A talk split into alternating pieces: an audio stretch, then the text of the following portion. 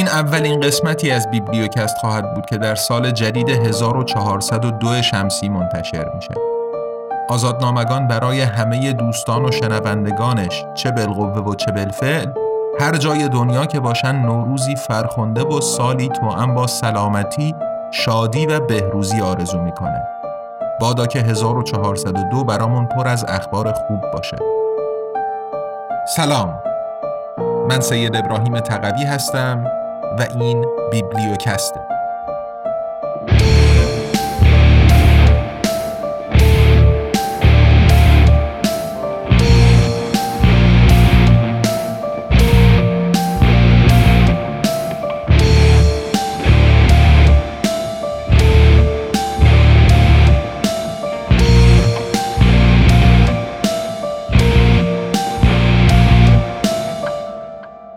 امپراتوری ای. قدرت جهانی بیوجدان. نوشته دانیل گنزر برگردان و صدای سید ابراهیم تقوی.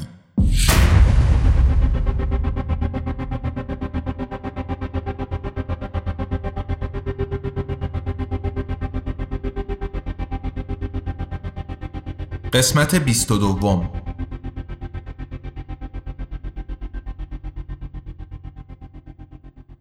فصل یازدهم ماجرای ایران کنترا در پاییز 1986 ماجرای موسوم به ایران کنترا برملا شد.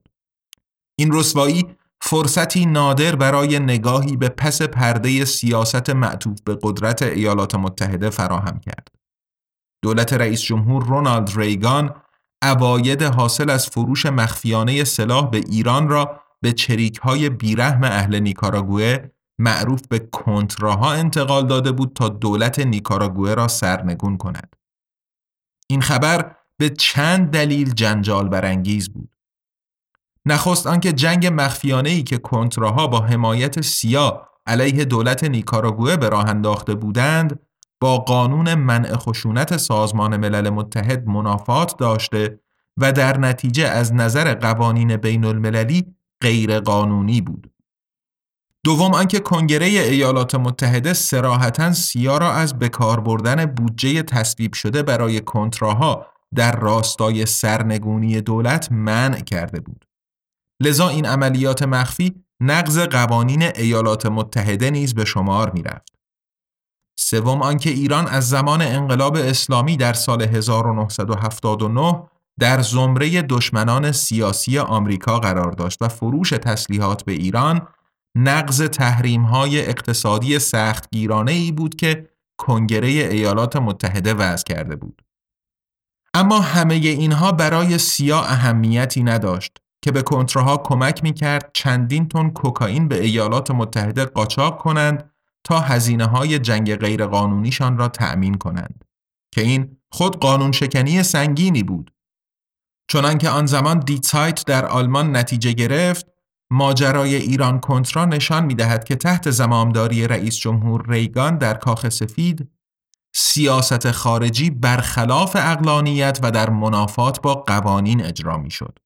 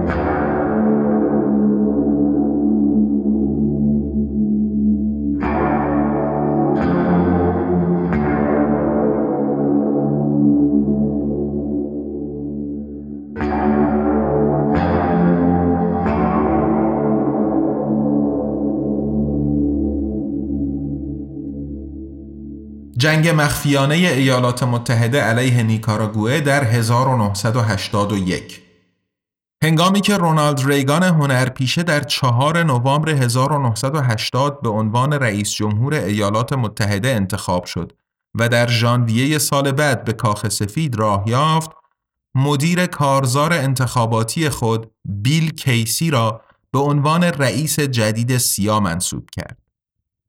کیسی شخصیتی مرموز بود. به عنوان کهنه‌کار وال استریت ثروتش را از فروش اطلاعات حفره قانونی فرار از مالیات به دست آورده بود. تیم وینر خبرنگار آمریکایی نیویورک تایمز می نویسد استعدادش در این بود که قوانین را تا مرز قانون شکنی خم کند. مانند رئیس جمهور ریچارد نیکسون کیسی نیز بر این باور بود که هر کاری مجاز بود تا زمانی که مخفی باقی می ماند. رئیس سیا رابطه ای نزدیک با رئیس جمهور ریگان داشت و ملاقات شخصی نیز با او برای اتخاذ تصمیم های مهم ترتیب می‌داد. به گفته واینر کیسی برای این کار تنها به چند دقیقه دیدار با رئیس جمهور نیاز داشت. یک چشمک و سرتکان دادنی کوتاه و دوباره غیبش می‌زد. رئیس سیا بیل کیسی درست مانند بسیاری از اسلافش شیفته جنگ های مخفی بود و نیکاراگوه را در میدان دید خیش داشت. در آنجا از 1934 طایفه سوموزا با خشونت دیکتاتوری حکم فرمایی می کرد. سوموزاها در طی چندین دهه همه کار کرده بودند تا سرسپردگی بیچون و چرای خیش را به ایالات متحده نشان دهند.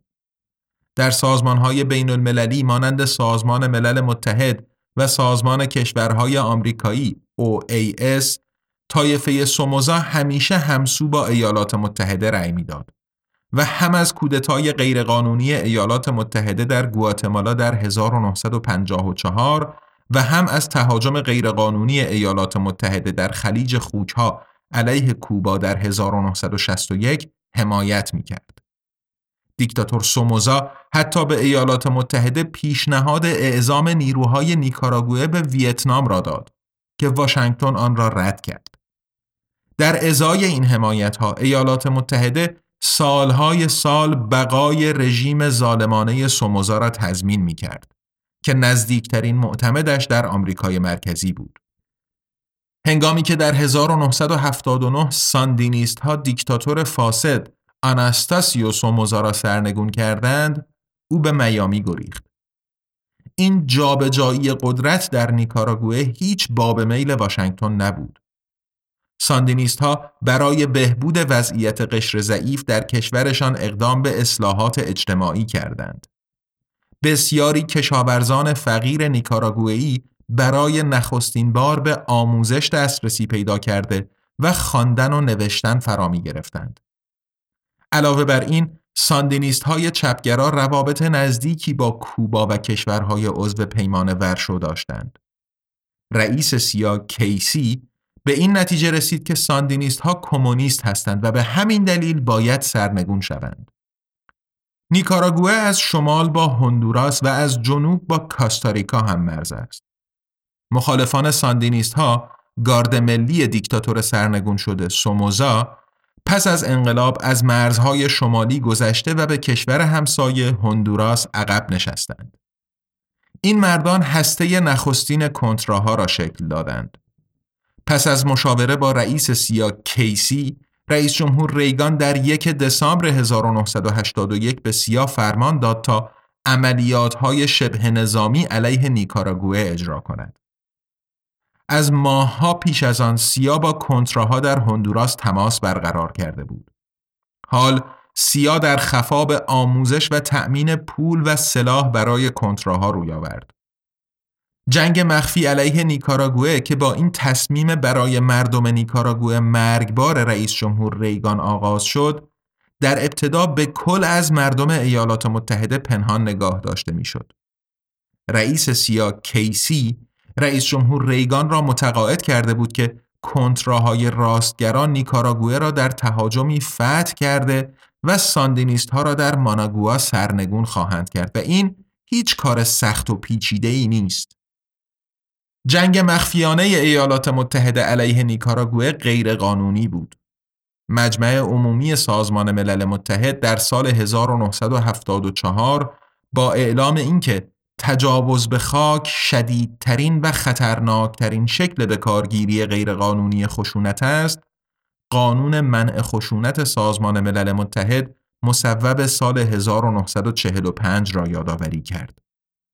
سازمان ملل متحد در تعریف تهاجم و جرم تجاوز به خاک تهاجم یا یورش نیروهای مسلح یک کشور به قلمرو حاکمیت کشور دیگر همچنین شلیک به یا بمباران قلمرو حاکمیت یک کشور از سوی نیروهای مسلح کشوری دیگر و علاوه بر آن محاصره بنادر یا سواحل یک کشور از سوی نیروهای مسلح کشوری دیگر را ذکر می کند. این اصول را واشنگتن دست کم در ابتدای جنگ مخفی زیر پا نمیگذاشت چرا که ایالات متحده نیروهای مسلح ایالات متحده را به کار نمی گرفت بلکه جنگی مخفی را به واسطه سیاه رهبری و در این راستا کنتراها را مسلح می کرد. ولی این هم غیرقانونی بود زیرا قانون منع خشونت سازمان ملل متحد به سراحت جنگ های مخفی را نیز منع می کند. یعنی اعزام باندها، گروهها، مبارزان داوطلب و مزدوران مسلح از سوی یا تحت نام کشوری اگر اینها به زور اسلحه اقداماتی علیه کشوری دیگر صورت دهند چنانکه مجمع عمومی سازمان ملل متحد نیز اعلام کرد اما آنگونه که بعدها مشخص شد قوانین بین المللی و همینطور قوانین ایالات متحده برای بیل کیسی رئیس بیرحم سیا کوچکترین اهمیتی نداشتند. در شمال نیکاراگوه در هندوراس ایالات متحده شروع به ساخت باندهای پرواز، پایگاه های نظامی و تأسیسات رادار برای کنتراها کرد. کنتراها پلهای میان هندوراس و نیکاراگوه را منفجر می کردند خانه ها را به آتش کشیده و نیروهای امنیتی محلی را به ضرب گلوله می کشتند.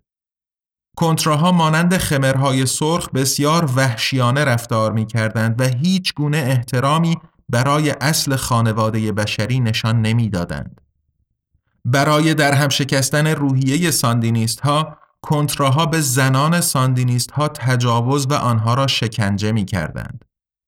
کنتراها چنان که گزارش پژوهشی انجام شده در ایالات متحده نشان می دهد مسئول حملاتی بیرحمانه علیه اهداف غیر نظامی، آدم ربایی ها، تجاوزها، قتلها، مسله کردنها و دیگر اشکال اعمال خشن بودند. رئیس جمهور ریگان و رئیس سیا کیسی این جنایات را از فاصله ای امن تحت نظر گرفته دست حمایت خود را محافظ این راهزنان بیرحم کرده و مدعی شدند که کنتراها مبارزان راه آزادی هستند. کنتراها از هندوراس به نیکاراگوه حمله کرده و سپس بار دیگر از مرز عبور کرده و عقب می نشستند. در سیا دوین کلاریج رئیس بخش آمریکایی لاتین مسئولیت جنگ مخفی در نیکاراگوه را بر عهده داشت. کنتراها مین کار میگذاشتند احشام را میدزدیدند محصولات کشاورزی را به آتش کشیده و عملیات تروریستی علیه جمعیت غیرنظامی نیکاراگوه اجرا می کردند تا کشور را بی کرده و موجب سرنگونی دولت ساندینیستی شوند. بازجویی از رهبران سابق کنتراها و همچنین شاهدان دیگر فاش ساخت که کنتراها غیر نظامیان غیر مسلح در میانشان زنان و کودکان را شکنجه داده قطع قطعه کرده سرشان را بریده یا چشمانشان را از حدقه در می آوردند. رسما ایالات متحده به نیکاراگوه اعلان جنگ نکرده بود ولی جنگ مخفی سیا واقعی و بیرحمانه بود. رهبران کنتراها سوار بر هواپیما به ایالات متحده برده شده و در فلوریدا و کالیفرنیا از سوی واحدهای ویژه آمریکایی و متخصصان سیا آموزش می‌دیدند. در کتابهای آموزشی تهیه شده برای آنها سیا سراحتا به کنتراها توصیه می کرد که علیه غیر نظامیان خشونت به کار ببرند. خلبانهای آمریکایی علیه نیروهای نیکاراگوه عملیات کرده و پروازهای تدارکاتی برای کنتراها انجام می‌دادند. سرویس مخفی ایالات متحده سیا در دفاتر ساندینیست ها ابزار شنود کار گذاشته بود تا ایالات متحده بتواند واکنش های نیکاراگوه و دولت مستقر در پایتخت ماناگوا را تحت نظر بگیرد. یک تحلیلگر سیا با افتخار گفت سیستم نظارتی ما در نیکاراگوه آنقدر خوب کار می کرد که می توانستیم صدای سیفون توالت را در ماناگوا بشنویم.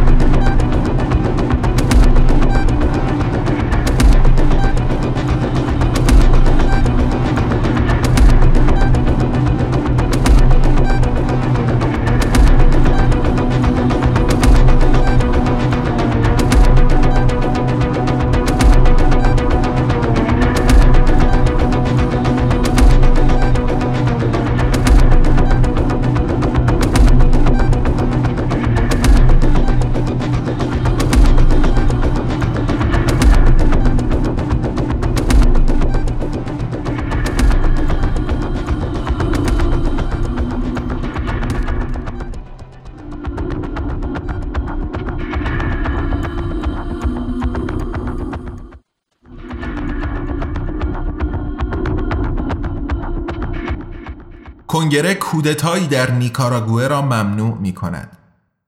جنگ مخفیانه سیا علیه نیکاراگوه از دید کنگره ایالات متحده به دور نماند. اما نمایندگان واکنشی گیج کننده نشان دادند.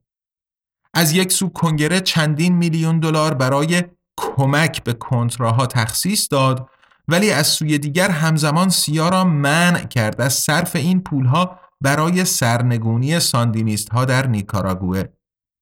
ادوارد بولاند نماینده ایالت ماساچوست که به عنوان رئیس کمیته سرویس مخفی بهتر از دیگر اعضای مجلس در جریان عملیات های مخفی سیا بود بر این اساس لایحه ای ارائه کرد که در مجلس نمایندگان در روز 8 دسامبر 1982 با عنوان متمم بلند به تصویب رسیده و در همان ماه به دست رئیس جمهور ریگان امضا شد.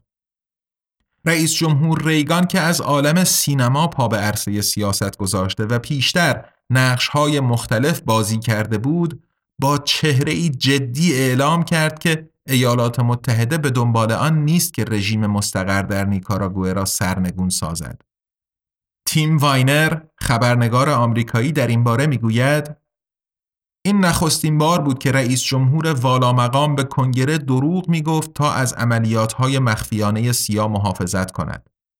صد البته که قرار نبود آخرین بار باشد. رئیس سیا بیل کیسی نیز قصد نداشت به محدودیت های دیکته شده از سوی کنگره پایبند بماند. به عنوان رئیس کیسی سالانه سه میلیارد دلار برای سیا در اختیار داشت. هدف او این بود که با کمک کنتراها ساندینیست ها را سرنگون کند حتی اگر کنگره دقیقا همین را ممنوع کرده بود. سیا در امر آموزش کنتراها همکاری تنگاتنگی با جان نگروپونته سفیر ایالات متحده در هندوراس و واحدهای ویژه پنتاگون داشت و کنتراها را در کاستاریکا نیز که از جنوب با نیکاراگوه هم مرز است آموزش می‌داد. بسیاری از این نیروهای ویژه کهنه سربازان جنگ ویتنام بودند. آنها کتابچه های فکاهی مصوری در اختیار داشتند که پیشتر استفاده شده بودند تا به کشاورزان ویتنامی یاد دهند که چگونه می‌توان با کشتن شهردار، رئیس پلیس و اعضای گروه های شبه نظامی یک روستا را با خشونت فتح کرد. سیا این کتابچه راهنمای قاتلان را به اسپانیایی ترجمه و آن را بین کنتراها پخش کرد. آن وحشیگری ها که پیشتر گریبان ویتنامی ها را گرفته بود حالا بر سر کشاورزان غالبا فقیر نیکاراگوه نیز می آمد. در ماه می 1983 رئیس جمهور ریگان برای نخستین بار اعتراف کرد که دولت وی از مبارزان آزادی خواه در نیکاراگوه پشتیبانی می کرد. در آوریل 1984 رئیس سیا کیسی بندر کورینتو بر ساحل اقیانوس آرام را مینگذاری کرد تا اقتصاد پیش از آن هم شدیداً تضعیف شده نیکاراگوه را به کلی ویران سازد. سیا همچنین در نیکاراگوه مخازن و لوله های نفت را منفجر می کرد. اینها به شکلی کاملا واضح اقدامات جنگی غیرقانونی بودند که سیا اجرا کرده بود بدون آنکه از قبل به کنگره اطلاع داده باشد. حتی نمایندگانی که جز در این مورد از سیاست خارجی تهاجمی ایالات متحده حمایت می کردند با خشم واکنش نشان دادند زیرا دریافته بودند که سیا به قوانین مصوب کنگره پایبند نبود. در روز دوازده اکتبر 1984 کنگره بر شدت متمم بلند افزوده و هر گونه ادامه تأمین مالی کنتراها به واسطه سیا یا پنتاگون را اکیدن ممنوع کرد. نماینده کنگره بلند گمان می کرد که این قانون حمایت ایالات متحده از جنگ در نیکاراگوه را به پایان رساند. سازمان ملل متحد نیز جنگ سیاه علیه نیکاراگوه را به عنوان نقض جدی قانون محکوم کرد. در 27 ژوئن 1986 ایالات متحده از سوی دیوان بین المللی دادگستری در لاهه ارگان اصلی قضایی سازمان ملل متحد محکوم شد.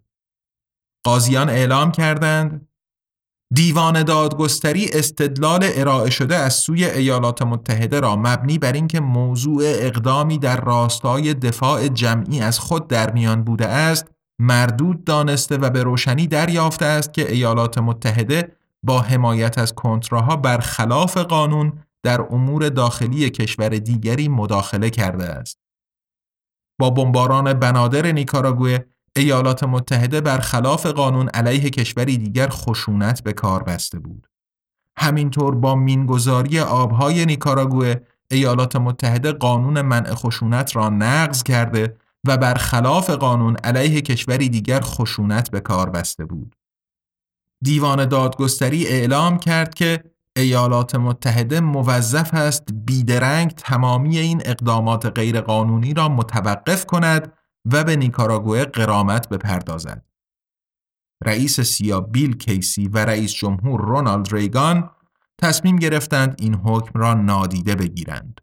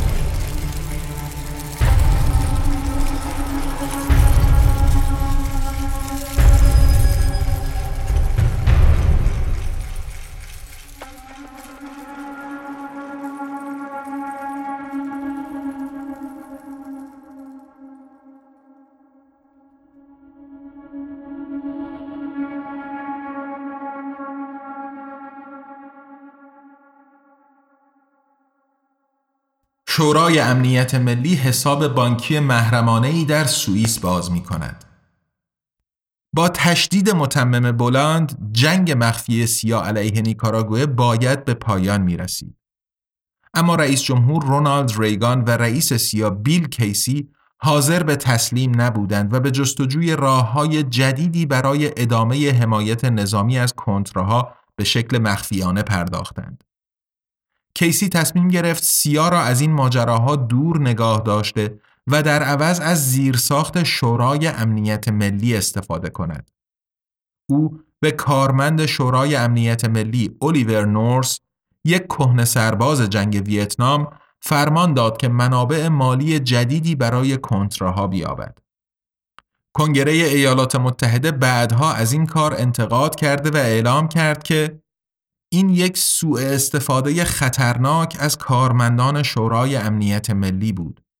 زیرا تنها به سیا اجازه داده می‌شد که جنگهای مخفی رهبری کند. الیور نورس با درخواست کمک مالی برای کنتراها به کشورهای مختلفی مراجعه کرد. او موفق شد بیش از چهل میلیون دلار جمع آوری کند که از این میزان 32 میلیون دلار از عربستان سعودی و دو میلیون از تایوان می آمد. اشخاص حقیقی نیز دو میلیون دلار دیگر کمک کردند و به ازای آن اجازه پیدا کردند که با رئیس جمهور ریگان عکس بیاندازند.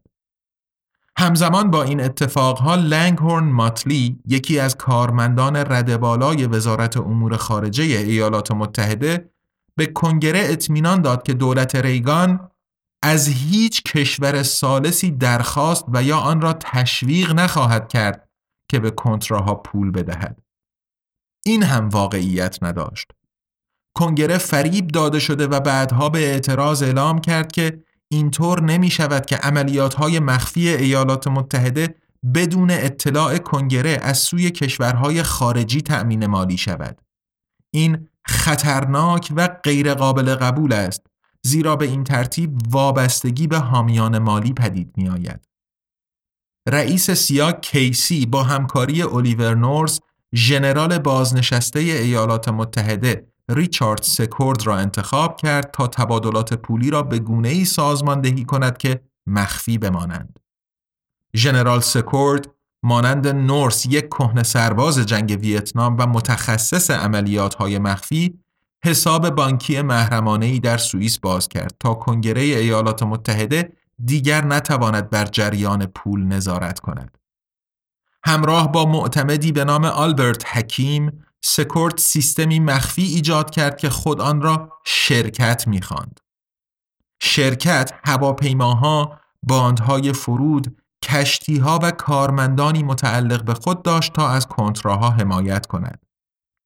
حکیم و سکورت مجانی کار نمی کردند بلکه چنان که کنگره بعدها کشف کرد بیش از چهار میلیون دلار خود به جیب زده بودند. تحقیقی صورت گرفته از سوی پارلمان ایالات متحده به درستی انتقاد می کرد که با برون سپاری جنگ مخفی در نیکاراگوه به اشخاص حقیقی که در پی مالندوزی نیز بودند دولت اصول بنیادین قانون اساسی ایالات متحده را زیر پا نهاد.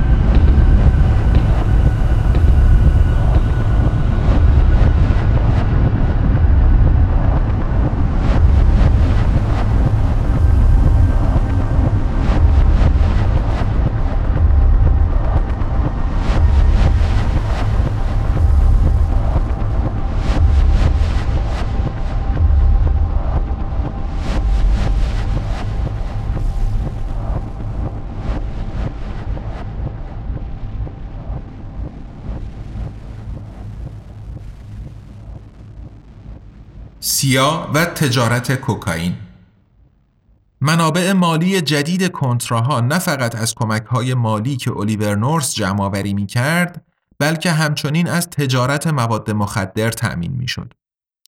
کوکائین کلمبیا در آمریکا با سود بالایی به فروش می رسد. لزلی کاکبرن روزنامه نگار شجاع آمریکایی که به جنگ در نیکاراگوه می پرداخت در 1988 فاش کرد که کنتراها مستقیما در تجارت کوکائین در آمریکای مرکزی مشارکت داشته و در این راه از حمایت سیا نیز برخوردار بودند. سناتور آمریکایی جان کری از ایالت ماساچوست نیز که بعدها به عنوان وزیر امور خارجه در دولت رئیس جمهور باراک اوباما خدمت کرد، درباره این موضوع جنجالی دست به روشنگری زد.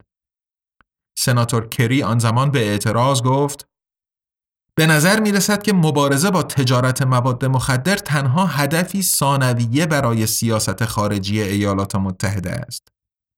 این هدف مدام به پای اهداف دیگر قربانی می شود. از جمله برای این آرزو که دولت نیکاراگوه را سرنگون یا دولت پاناما را تقویت کنند. از تاجران مواد مخدر به عنوان منبع اطلاعات استفاده کنند یا از کارمندان ارتش و سرویس های مخفی محافظت کنند که در تجارت مواد مخدر دست دارند. این ولی به کل بیمعنی است که دولت ایالات متحده میلیون ها دلار صرف مبارزه با مواد مخدر کند و همزمان مخفیانه خود در تجارت مواد مخدر سهیم باشد. به گفته سناتور کری چون این کاری دیوانگی است. در 13 آوریل 1989 کمیته به ریاست سناتور کری در سنای ایالات متحده گزارش نهایی 144 صفحه‌ای خود را درباره مواد مخدر و کنتراها ارائه کرده و در آن به این نتیجه رسید که کنتراهای تحت حمایت ایالات متحده در تجارت مواد مخدر دست دارند. در این گزارش به انتقاد آمده است اطلاعات به دست آمده با قطعیت نشان می دهند که افرادی از میان جنگجویان کنترا خلبانهای کنترا مزدورانی که با کنتراها همکاری داشتند و حامیان کنتراها در منطقه همگی در تجارت مواد مخدر مشارکت داشتند. دولت رئیس جمهور ریگان اما برای مقابله با آنها هیچ کاری صورت نمی‌داد. کاملا برعکس. چنانکه سناتورها دریافتند نمایندگان ایالات متحده در آمریکای مرکزی سخنی در باب مواد مخدر مطرح نمی کردند. زیرا ترس آن داشتند که این مسئله جنگ علیه نیکاراگوه را به خطر بیاندازد. سیا به خوبی از تجارت مواد مخدر خبر داشت و خوشحال بود از اینکه در آن منبع پولی برای کنتراها یافته بود. بنابر گزارش یاد شده سیاستمداران رد بالای ایالات متحده به این دیدگاه بیرغبت نبودند که پول مواد مخدر راه حلی بی و نقص برای مشکل کمبود منابع مالی تأمین کنتراها بود. به عنوان رئیس جمهور ریگان ریاست جلسات محرمانه شورای امنیت ملی را بر عهده داشت که در آنها نه فقط رئیس سیا بیل کیسی بلکه همچنین معاون رئیس جمهور جورج بوش پدر وزیر دفاع کاسپار واینبرگر و وزیر امور خارجه جورج شولتز نیز شرکت داشتند. کارمند شورای امنیت ملی الیور نورث در این جمع تنها نقشی حاشیه‌ای ایفا می کرد. او زیر دست مشاور امنیت ملی رابرت مکفارلین و سپس از 1985 جانشین وی دریابد جان پویندکستر کار می کرد. الیور نورس به اعتراض گفت که هرگز هیچ وقت در دوران پنج ساله کارش در شورای امنیت کاری انجام نداده که پیشتر از سوی مافوقهایش بررسی همه جانبه نشده بود. به گفته نورس آموزش نظامی هم در من اعتقادی عمیق به ساختار فرماندهی سلسله مراتبی شکل داده است. مافوقهایش نزد او آمده و به او می‌گفتند ترتیب این کار را بده این افراد درون سیستم نیز خبر داشتند که ایالات متحده مخفیانه به ایران سلاح فروخته و با سود حاصل کنتراها را تأمین مالی می کرد.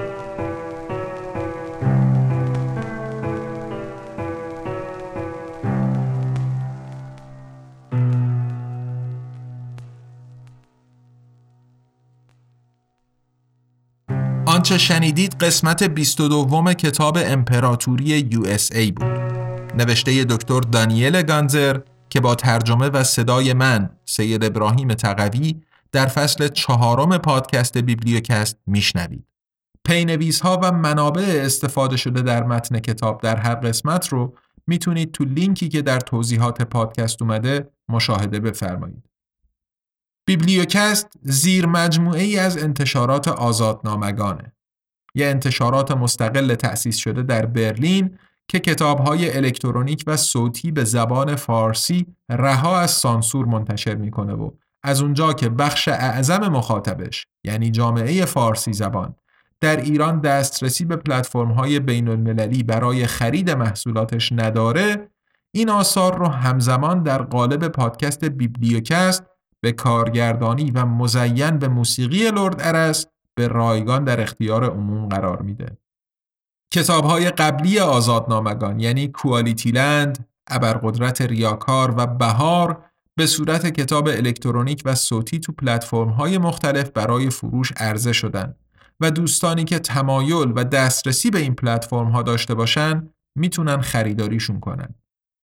کتاب های الکترونیک آزادنامگان روی Google Play Books و Apple Books منتشر میشن و کتاب صوتی روی پلتفرم های متعددی که لینک هاشون توی صفحه هر کتاب روی سایت آزادنامگان قرار داده میشن. همونطور که عرض کردم آزادنامگان یه انتشارات مستقله که با هدف تقویت آزادی بیان و مبارزه با سانسور راه اندازی شده و ادامه پیدا کردن کارش در گروه همراهی و حمایت شماست. شما می‌تونین با دنبال کردن آزادنامگان در شبکه های اجتماعی منتقل کردن نظرات، انتقادات و پیشنهاداتتون و همینطور معرفی ما به دوستان و آشنایانتون به همون در مسیری که پیش گرفتیم کمک کنید. برای حمایت مالی از آزادنامگان هم می‌تونین غیر از خرید محصولاتش از لینک های هامی باش، PayPal یا SubscribeStar که در توضیحات پادکست قرار داده شدن استفاده بفرمایید. در فصل چهارم بیبلیوکست ما با هفته یک قسمت پنج شنبه هر هفته در خدمتتون خواهیم بود و خوشحال میشیم از دریافت بازخوردهای مثبت یا منفی از شما شنونده های عزیز. پس با ما همراه بمونید. تا قسمت بعدی بیبلیوکست ارادتمند تقدیم